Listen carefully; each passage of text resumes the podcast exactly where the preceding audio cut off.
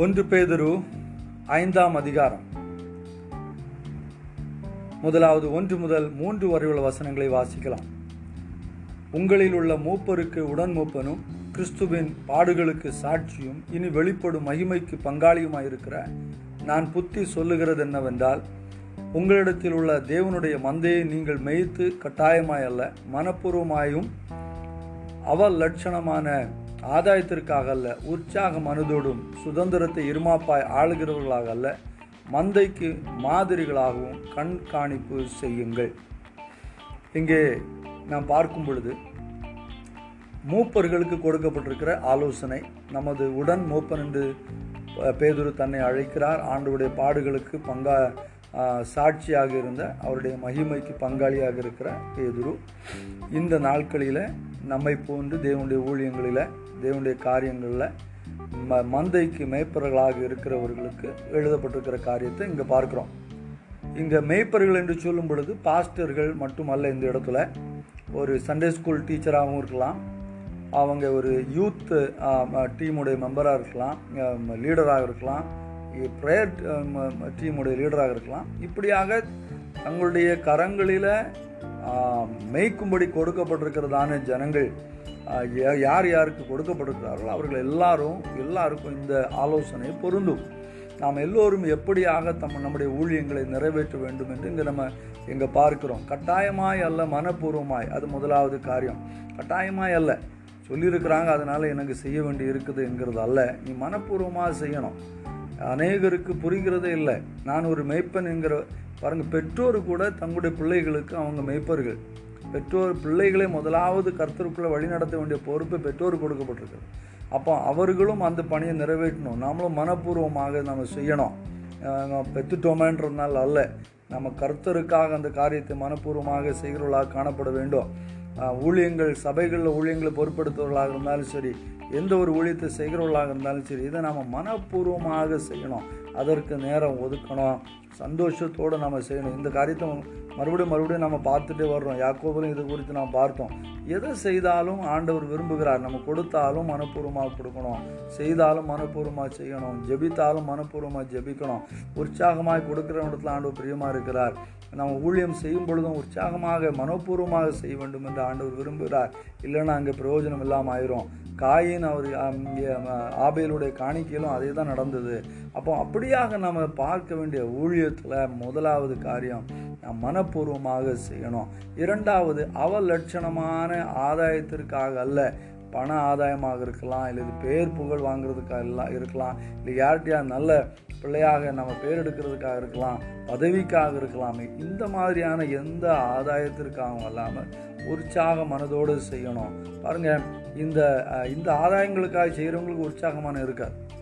உற்சாக மனதோடு செய்யுங்க செய்கிறவர்களுக்கு ஆண்டவர் கொடுக்க வேண்டியதெல்லாம் கொடுப்பார். கொஞ்சத்தில் உண்மை உள்ளவனே ஆண்டவர் அநேகத்துக்கு அதிபதியாக மாற்றுவார். ஆனால் அது நம்முடைய கண்ணோட்டம் அதாக இருக்கக்கூடாது. தேவனுடைய ஊழியம் என் கரங்களை கொடுக்கப்பட்டிருக்கிற கடமையை பொறுப்பை நான் உண்மையாக நிறைவேற்றணும் என்று சொல்லி ஒரு சண்டே ஸ்கூல் டீச்சர் தன்னுடைய ஊழியத்தை நிறைவேற்றினா பிள்ளைகளெல்லாம் ஆண்டவருக்குள் ஆசீர்வதிக்கப்படுவாங்க. பிள்ளைகளெல்லாம் கர்த்தருக்குள் வளர ஆரம்பிப்பாங்க. யூத் லீடர்ஸ் இதே வனமாக தங்களுக்கு கொடுக்கப்பட்ட எல்லா வாலிபர்களையும் கர்த்தருக்குள் அவர்களுக்காக ஜபித்து அவர்களை பொறுப்படுத்து கர்த்தருக்குள்ள வழி நடத்தினால் அந்த வாலிபர்கள் எல்லாரும் ஆண்டவருக்கு ஆதாயப்படுத்தப்பட முடியும். இப்படியான சிந்தனை நமக்குள்ளாக காணப்பட வேண்டும் என்கிறது தான் நாம் இங்கே பார்க்கிறோம். அப்படி இருக்கும் பொழுது நாலா வசனத்தை சொல்லியிருக்கு அப்படி செய்தால் பிரதான மேய்ப்பர் வெளிப்படும் பொழுது மகிமையுள்ள வாடாத கிரீதத்தை நீங்கள் பெறுவீர்கள். இங்கே நான் பார்க்கும் பொழுது ஆண்டவர் பிரதி அந்த அதாவது பலன் அளிக்கிறவராக இருக்கிறார். அவர் பலன் அளிக்கிறார். இங்கே உள்ள உத்தரப்பிரதேச ஊழியத்தில் நான் எல்லாருக்கும் சொல்லுகிற ஒரு காரியம் தூர தூரத்துலேருந்துலாம் அவர் நடந்து நடந்து ஆண்டோட சமூகத்தில் வருகிறவர்கள் சைக்கிளில் வெயிலில் போய் ஊழியம் பண்ணுறவங்கள்ட்டலாம் சொல்கிற ஒரு காரியம். நீங்கள் இதெல்லாம் செய்கிறீங்க ஆனால் செய்கிறதெல்லாம் மனமுகந்து நீங்கள் செய்யுங்க. மனமுகந்து செய்யலைன்னா அதுக்கு பிரயோஜனம் இல்லை. ஆனால் நீங்கள் மனமுகந்து செய்கிறதா இருந்தால் அதை ஆண்டவர் அதற்கு அதுக்கு பலன் தருகிறவராக இருக்கிறார். வித்தியாசம் உண்டுங்க. நிச்சயமாக வித்தியாசம் உண்டு. கர்த்தருக்காக உழைக்கிறவர்கள் தங்களுடைய நேரங்களை வீணடிக்கிறவர்கள். தங்களுக்காகவே வாழ்கிறவர்கள் தங்கள் வாழ்க்கை ஆண்டவருக்காக ஒப்பு கொடுத்தவர்கள் இவர்களுக்கு மத்தியில் நிச்சயமாக வித்தியாசம் உண்டு. நிச்சயமாக வித்தியாசம் உண்டு என்கிறது அறிந்து கொள்ளணும். நம் தேவன் பலன் அளிக்கிறவராக இருக்கிற எனவே அருமையான ஆண்டுடைய பிள்ளைகளை ஆண்டவர் உங்கள் கரங்களில் கொடுத்த சின்ன ஊழியத்தையும் உண்மையாக நிறைவேற்ற இந்த நாளில் நீங்கள் ஒப்பு கொடுங்க. ஆண்டவர் உங்களை ஆசீர்வதிக்க போகிறார். கர்த்தர் உங்களை நிச்சயமாக உயர்த்துவார். அடுத்து பாருங்கள் வாலிபர்களை குறித்து இளைஞரே மூப்பருக்கு கீழ்ப்படியுங்கள்.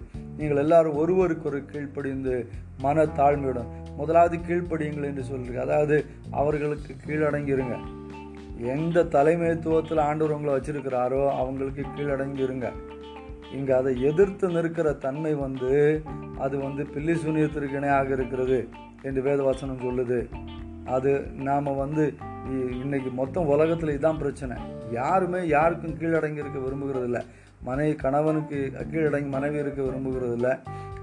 எந்த ஒரு பிள்ளைகள் பெற்றோருக்கு கீழ்ப்படுகிறது இல்லை ஆசிரியர்களுக்கு கீழ்ப்படிந்து பிள்ளைகள் இருப்பதில்லை சபை தலைவர்களுக்கு கீழ்ப்படிந்து சபையில் உள்ளவங்க இருப்பதில்லை.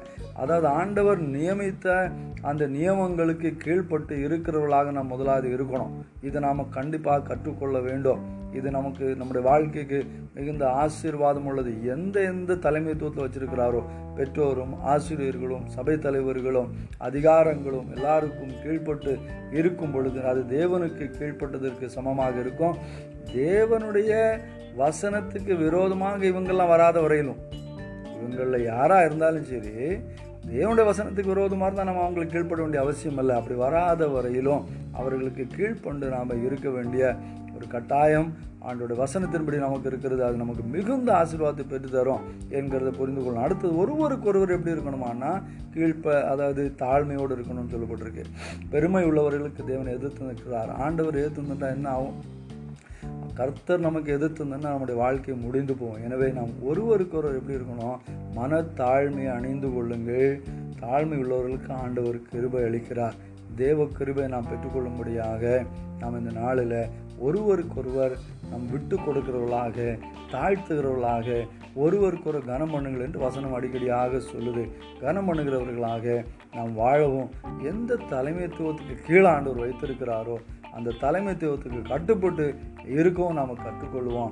இப்படி நாம் வாழும் பொழுது ஆண்டவர் நம்மை உயர்த்துவார் ஆசீர்வதிப்பார். அடுத்த பகுதியில் இதை குறித்து ஆண்டவர் நம்மை உயர்த்துகிறது குறித்து நாம் பார்க்க போகிறோம். அடுத்த பகுதியில் அதை குறித்து தியானிக்கலாம். இந்த நாளில் பார்த்தது மூப்பர்கள் இளைஞர்கள் அதாவது தலைமைத்துவத்தில் உள்ளவர்கள் தலைமைத்துவத்துக்கு கீழே இருக்கிறவர்கள். இரண்டு பேர் என்ன செய்யணும்? தலைமைத்துவத்தில் இருக்கிறவங்களுக்கு மூணு காரியம் சொல்லப்பட்டிருக்கு. கட்டாயமாக அல்ல மனப்பூர்வமாக செய்யணும். ஆதா அத அவலட்சணமான ஆதாயத்துக்கு அல்ல உற்சாக மனதோடு செய்யணும்.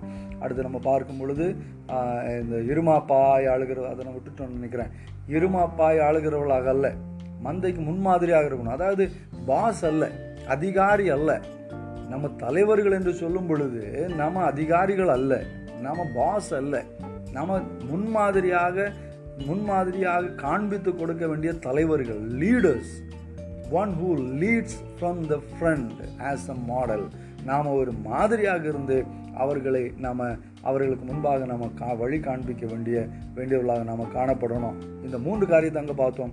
இந்த இளைஞர்களை குறித்து பார்க்கும் பொழுது இல்லது தலைமைத்துவத்துக்கு கீழாக இருக்கிறவர்களை குறித்து இப்போ ரெண்டு காரியம் பார்த்துருக்குறோம். அந்த தலைமைத்துவத்துக்கு கீழ்ப்படிந்திருக்கணும் அல்லது கீழ் அடங்கி இருக்கணும். அடுத்து இரண்டாவது பார்க்கும் பொழுது ஒருவருக்கொருவர் நாம் தாழ்மை உள்ளவர்களாக மனத்தாழ்மையை அணிந்து கொண்டவர்களாக காணப்படும் பொழுது கருத்தர் நம்மை ஆசீர்வதிப்பார். இந்த நாளின் வசனத்தின்படியாக நம் வாழ்க்கை வாழ பரிசுத்த ஆவியானவர் நமக்கு கிருபை தருவாராக. கர்த்தருக்கு ஸ்தோத்திரம். கர்த்தர் உங்களை ஆசீர்வதிப்பாராக.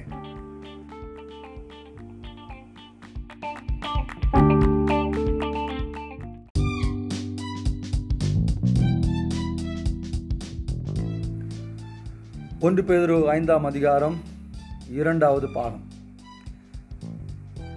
ஆறு முதல் உள்ள வசனங்களை நாம் வாசிக்க போகிறோம். ஒன்று முதல் ஐந்து வரை உள்ள வசனத்தை முதலாவது பாகத்தில் வாசித்தோம் தலைவர்களையும் தலைமைக்கு கீழ்பட்டிருக்கிறவர்களுக்கும் செய்ய வேண்டிய காரியங்களை நாம் ஐந்து வசனத்தில் வாசிக்கிறோம். இங்கே ஆறாம் வசனம் முதல் எல்லாருக்கும் உள்ள காரியங்களை இங்கே ஆலோசனைகள் இங்கே கொடுக்கப்பட்டிருக்கிறது. ஆகையால் ஏற்ற காலத்தில் ஏற்ற காலத்தில் தேவன் உங்களை உயர்த்தும்படிக்கு அவருடைய பலத்த கைக்குள் அடங்கி இருங்கள். இங்கே நம்ம பார்க்கிறோம் அவருடைய ஏற்ற அவர் உங்களை உயர்த்தும்படி தேவன் உங்களை அவர் நம்மை உயர்த்துகிறவர். நம்மளை கருத்தர் தான் உயர்த்தணும். நம்மை உயர்த்துகிறவர் தேவன் தான். அவரை தவிர வேறு யாரும் நம்ம உயர்த்த முடியாது. அவர் தான் நம்மளை உயர்த்தணும். அவரை அல்லாமல் யாரும் அவர் உயர்த்துகிறதை யாராலும் தடை பண்ணவும் முடியாது. இந்த ஒரு நம்பிக்கை உறுதி நமக்குள்ளே முதலாவது இருந்தால் தான் நம்ம கொஞ்சம் பொறுமையாக இருக்க முடியும். இல்லைன்னா அவங்க கெடுத்துட்டாங்க இவங்க கெடுத்துட்டாங்க இவர் தட்டிட்டார். யாரும் உங்களை தட்ட முடியாது. நீங்கள் தான் உங்களை தட்டலாம். என்ன வேறு யாரும் தட்ட முடியாது. என்ன நானே என்னுடைய மனசை வச்சு நான் தட்டலாமே தவிர வேறு எந்த ஒரு மனுஷனும் என்னை தட்ட முடியாது. அவர் என்னை உயர்த்தினால் அவர் உயர்த்தினது தான் அவர் உயர்த்துவதை ஒருவனும் தடுக்க முடியாது. அவர் தடுப்பதை ஒருவனும் நமக்கு தரவும் முடியாது. இந்த உறுதி நமக்குள்ள இருக்கணும். உலகத்தானுக்குள்ள இந்த பல பலருக்குள்ள இந்த இந்த ஒரு எண்ணம் இருக்குது நமக்குள்ள ஆண்டோடைய பிள்ளைகளுக்கு அநேகருக்கு இது இருக்கிறது இல்லை அதனால தான் நம்ம கடந்து ரொம்ப சண்டை போடுறோம். இவர் கெடுத்துட்டார் அவர் கெடுத்துட்டார் எனக்கு வர வேண்டியது அப்படி பிடிச்சிட்டாரு இவர் பிடிச்சிட்டாரு நான் தலைவர் ஆக வேண்டியது அவர் ஆயிட்டாரு இவங்க செய்துட்டாங்க இவங்க சதிச்சிட்டாங்க அது பண்ணிட்டாங்க பாற வச்சாங்க ஓட வச்சாங்க இது எல்லாம் ஆக்சுவலி தேவனுடைய பிள்ளைகளுடைய வார்த்தைகளே இல்லை. ஆண்டவர் நம்மை உயர்த்துவார். அடுத்து சொல்லப்படுற ஏற்ற காலத்தில் அவர் உயர்த்துவார். அவருக்கு ஒரு காலம் இருக்குதுங்க நல்லா புரிந்து கொள்ளும் தேவனுக்கு ஒரு காலம் இருக்கு. நான் புரிந்து கொள்ள வேண்டிய மற்றொரு காரியம் அவருடைய அழைப்பும் அந்த அழைப்பின்படி அவர் நம்மை வேறுபடுத்துவதும் ரெண்டும் ரெண்டு. அழைத்த பிறகு பத்து வருஷத்துக்கு பிறகாக இருக்கும் அவர் உங்களை அந்த அழைப்பிற்காக உங்களை வேறுபடுத்தி கொண்டு வருவது. மோசையை அழைத்தவுடன் மோசை புறப்பட்டார். ஆனால் அவரால் ஒன்றும் செய்ய முடியலை. அப்புறம் ஓடினார். வனாந்தரத்தில் ஓடி அவருடைய வாழ்க்கையே அவர் இழந்து நாற்பது வருடங்கள் அலைந்து தெரிந்த பிறகு நாற்பது வருஷத்துக்கு பிறகுதான் ஆண்டோருடைய வேலை மோசையுடைய வாழ்க்கையில் வந்தது. அழைப்பிற்கும் அவர் வேறுபடுத்துவதற்கும் இடையில் உள்ள காலம் நம்மை தயார்படுத்துகிற காலம். அந்த காலம் பலவிதமான பரீட்சைகளை நாம் நேரிடுகிற காலம். சூழ்நிலைகள் மக்கள் பணப்பிரச்சனைகள் பலவிதமான நிலைமைகளை நாம் சந்திக்க வேண்டி வரும். அது தேவன் நம்மை பலப்படுத்துகிற நம்மை ஆயத்தப்படுத்துகிற நாட்கள். இந்த நேரத்தில் தான் நம்ம தாழ்மையாக இருக்க வேண்டும் என்று வசனம் சொல்லுது. ஏற்ற காலத்திலே அவர் உங்களை உயர்த்தும்படிக்கு அவருடைய பலத்தை கைக்குள் அடங்கி இருங்கள் அடங்கி இருங்கள். அவர் உயர்த்தட்டும் அவருடைய வேலையில் அவர் உயர்த்தட்டும் நம்ம கிடந்து குடஞ்சிட்டு இருக்கக்கூடாது. உடஞ்சிட்டு நம்ம இருக்கும் பொழுது கர்த்தர் செய்ய வேண்டியது அவர் செய்ய முடியாது. அவர் செய்யும்படி விட்டுறணும். நல்லா மறுபடியும் நான் சொல்கிறேன் பாருங்கள் உங்களுக்குள்ளதை யாரும் தடுக்க முடியாது. எனக்குள்ளே நீங்கள் தடுக்க முடியாது உங்களுக்குள்ள நான் தடுக்க முடியாது. கருத்தர் வாய்த்ததை அவர் தருவார் அவருடைய வேலையில் தருவார் அவருடைய விதத்தில் அவர் அதை தந்திருப்பார். அதன் நம்பி உறுதியாக அடங்கி இருக்க கற்றுக்கொள்வோம். அவருடைய வேலை வரையிலும் நமக்கு நம்ம சந்திக்க வேண்டிய சூழ்நிலைகள் எல்லாம் பொறுமையோடு சந்திப்போம் தாழ்மையோடு சந்திப்போம். என்ன வசனம் சொல்லுது? பெருமை உள்ளவர்களுக்கு அவர் எதிர்த்து நிற்கிறார் அதுக்கு முந்தின அஞ்சாம் வசனத்தில் கா அதிகாரத்தில் வசனத்தில் கடைசி பாங்க தான் பார்க்கணும். பெருமை உள்ளது எதிர்த்து நிற்கிறார் எனவே தேவனுடைய பலத்தை கருத்துக்குள் அடங்கி இருக்கு கற்றுக்கொள்ளும் தேவன் நமக்கு நமக்கு உதவி செய்வார். ஏழாம் வசனம். அவர் உங்களை விசாரிக்கிறவரானபடியால் உங்கள் கவலைகளை எல்லாம் அவர் மேல் வைத்து விடுங்கள். அவர் நம்மை விசாரிக்கிறார். நம்பணும் விசுவாசிக்கிறோமா? அவர் எங்களை அவர் நம்மை விசாரிக்கிறார் என்று நம்ம விசுவாசிக்கணும். நமக்கு அது ஃபீல் ஆகுதோ இல்லையோ? வசனம் சொல்லுகிறது தான் உண்மை.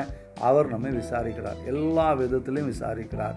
சகலத்தையும் அவர் அறிகிறார். அவர் நமக்கு எல்லாவற்றையும் நன்மைக்காகவே செய்கிறார். ரோமர் எட்டு இருபத்தெட்டு அதான் சொல்லுது. பரலோ பர பரம பரலோகத்தை ராஜ்யத்தையும் அவருடைய நீதியும் தேடுகள் எல்லாவற்றையும் அவர் கொடுப்பார். இது வசனம் இது உண்மை இதை நாம் நம்பணும். இதுதான் வசனம் இங்கே சொல்லுது. நம்ம விசுவாசத்தில் உறுதியாய் உறுதியாக இருந்து பிசாசுக்கு எதிர்த்து நிற்கணும். உலகத்தில் உள்ள உங்கள் சகோதரர்களிடத்தில் அப்படிப்பட்ட பாடுகள் நிறைவேறி நிறைவேறி வருகிறது என்று அறிந்திருக்கிறீர்களே. ஒன்பதாம் வசனத்தில் வாசிக்கிறோம். இது நமக்கு மட்டும் உள்ளதில்ல தேவண்ட பிள்ளைகள் எல்லாரும் இப்படியான சூழ்நிலை கடந்து போய் தான் ஆகணும். அதனால் நாம் அந்த ஒரு உறுதியோட அந்த விசுவாசத்தோட கர்த்தர் நமக்கு நன்மை செய்கிறார் என்று விசா என்று நாம் விசுவாசித்து அவருடைய பலத்த கரத்திற்குள்ளே அடங்கி இருந்து அவருடைய அவருடைய கரங்களை நம்ம எல்லாவற்றையும் விட்டுறணும். என்னெல்லாம் பிரச்சனை இருக்கோ எல்லாம் அவருக்கு விட்டுறணும். அடிக்கடியாக தேவ சமூகத்தில் போவோம். ஆனால் நம்முடைய பாரங்களை அவருக்கு இறக்குறது இல்லை. நம்ம பாரத்தை அப்படியே பிடிச்சிட்ருப்போம் நம்மளே பிளான் பண்ணிகிட்ருப்போம் நம்மளே திட்டம் போட்டுட்ருப்போம் நம்மளே பலவிதமாக டென்ஷனில் இருந்துகிட்ருப்போம் நம்ம ஆண்டவர் சமூகத்தில் போய் ரிலாக்ஸ் ஆகணும்னு ஆண்டவர் விரும்புகிறார். வருத்தப்பட்டு பாரம் சுமக்கிறவர்களே நீங்கள் எல்லாரும் என்னிடத்தில் வாருங்கள். நான் உங்களுக்கு இழைப்பாறுதல் தருவேன் என்று சொன்ன ஆண்டவர் நம்மை அழைக்கும் பொழுது நாம் அதை செய்கிறதில்லை. நாம் அப்படியே வச்சுட்ருப்போம் ஒரு ஒரு ஒரு சின்ன ஒரு கதையை கேட்டிருக்கிறேன். ஒரு ஒரு ஹில் ஏரியாவில் ஒரு அம்மா வயசான அம்மா பெரிய ஒரு மூடையை தலையில் வச்சுட்டு போயிட்டே இருந்தாங்களாம். ஒரு லாரிக்கார் போய் போகும்பொழுது அவங்க பார்க்கும்பொழுது அவர் பரிதாபப்பட்டு சொன்னார் அம்மா உட்காருங்க நான் உங்களை விட்டுறேன்னு. அப்போ அவங்க சொன்னாங்க இல்லை ஐயா நீங்கள் போங்க நான் எதுவும் வந்துட்டுருக்குறேன். அவர் ரொம்ப கட்டாயப்படுத்தின நிமித்தமாக அந்த அம்மா ஏறி அந்த லாரியில் உட்காந்தாங்க அங்கே லாரி அங்கே போய் அவர் அவங்கள இறக்க வேண்டிய இடத்துல இறங்கி டிரைவர் வந்து மே பே- பே- பின்னாடி வந்து பார்க்கும் பொழுது அவங்கள இறக்கி விடுறதுக்காக வரும்பொழுது அங்கே பார்க்கும் பொழுது அவங்க அந்த லோடை அப்படியே வச்சுட்டு அந்த லாரியில் உட்காந்துருந்தாங்களாம் அதாவது நமக்கு இறக்கி வைக்கிறதற்கான ஒரு தேவ சமூகத்தில் தேவன் நம்மை கொண்டு வந்த பிறகும் நாம் இறக்க வேண்டிய லோடை இறக்காமல் பாரங்களை இறக்காமல் கவலைகளை இறக்காமல் அப்படியே இருந்து கொண்டிருக்கிறதுனால நம்முடைய வாழ்க்கைகள் எல்லாம் இன்னும் அதிகமாக சீரழிந்து கொண்டே இருக்கிறது. நம்ம அப்படியே வாழ்க்கையில் நம்ம நெருக்கப்படுகளாக இருந்து கொண்டிருக்கிறோம்.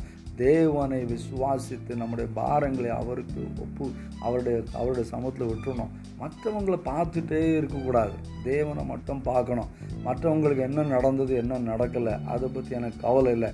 என்னுடைய காரியங்களை என்ன ஆண்டவர் நடத்துகிறார்.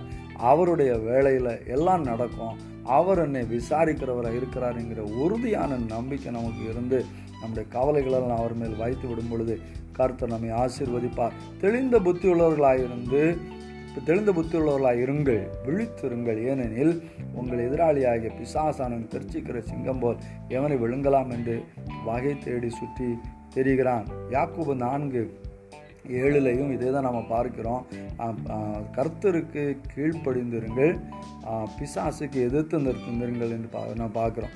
அதான் கீழ்ப்படிந்து இருக்கிறதற்கும் எதிர்த்து நிற்கிறதும். பிசாசுக்கு எதிர்த்து நிற்கணும்னா தேவனுக்கும் தேவன் நியமித்த ஆளுகைகளுக்கும் நாம் கீழ்ப்படிந்திருக்க வேண்டியது ரொம்ப முக்கியமாக நாம் நம்முடைய தலைமைத்துவத்துக்கு நம்ம எதிர்த்து எதிர்த்து எதிர்த்து நிற்க நிற்க பிசாசின் வேலை நம்முடைய வாழ்க்கையில் கூடிகிட்டே இருக்கும். நம்முடைய கணவனாக இருந்தாலும் சரி பெற்றோருக்காக இருந்தாலும் சரி நம்முடைய ஆசிரியர்களுக்காக இருந்தாலும் சரி நம்முடைய போதகருக்காக இருந்தாலும் சரி நம்முடைய மற்ற சபையின் தலைவர்களுக்காக இருந்தாலும் சரி அதிகாரங்களுக்காக இருந்தாலும் சரி தேவையில்லாமல் குறைஞ்சிட்டு இருக்கிறது தேவையில்லாமல் குறை குறைஞ்சிட்டு பொறுமையாக இருக்கணும். தேவன் தன்னுடைய வேலையில் உயர்த்தும்படி எங்கே வச்சிருக்கிறாரோ அங்கே இருந்து கொண்டு விசாசை ஏற்று நிற்கணும். அப்பொழுது அவன் உங்களை விட்டு ஓடி போவான். யாக்கோபு நான்கு ஏழு. அப்போ நாம் விடுதலை பெற்றுள்ளோம் ஆண்டவருக்காக நம்ம வாழ முடியும். அடுத்த பத்தாம் வருஷம் வாசிக்கும் கிறிஸ்து இயேசுக்குள் நம்மை தமது நித்திய மகிமைக்கு அழைத்தவராக இருக்கிற சகல கிருபையும் பொருந்தின தேவன் தாமே கொஞ்ச காலம் பாடு அனுபவிக்கிற உங்களை சீர்படுத்தி ஸ்திரப்படுத்தி பலப்படுத்தி நிலைநிறுத்துவாராக. அவருக்கு மகிமையும் வல்லமையும் சதா காலங்களிலும் உண்டாயிருப்பதாக. மகிமையும் வல்லமையும் ஆண்டவர் இயேசுவுக்கு உரியது. அவருக்கு சதா காலங்களிலும் உண்டாயிருப்பதாக. என்று சொல்லி கடைசியில் உங்கள் அனைவருக்கும் சமாதானம் உண்டாவதாக. ஆமே கர்த்தர் தாமே உங்களை ஆசீர்வதிப்பாராக. கர்த்தருக்கு ஸ்தோத்திரம்.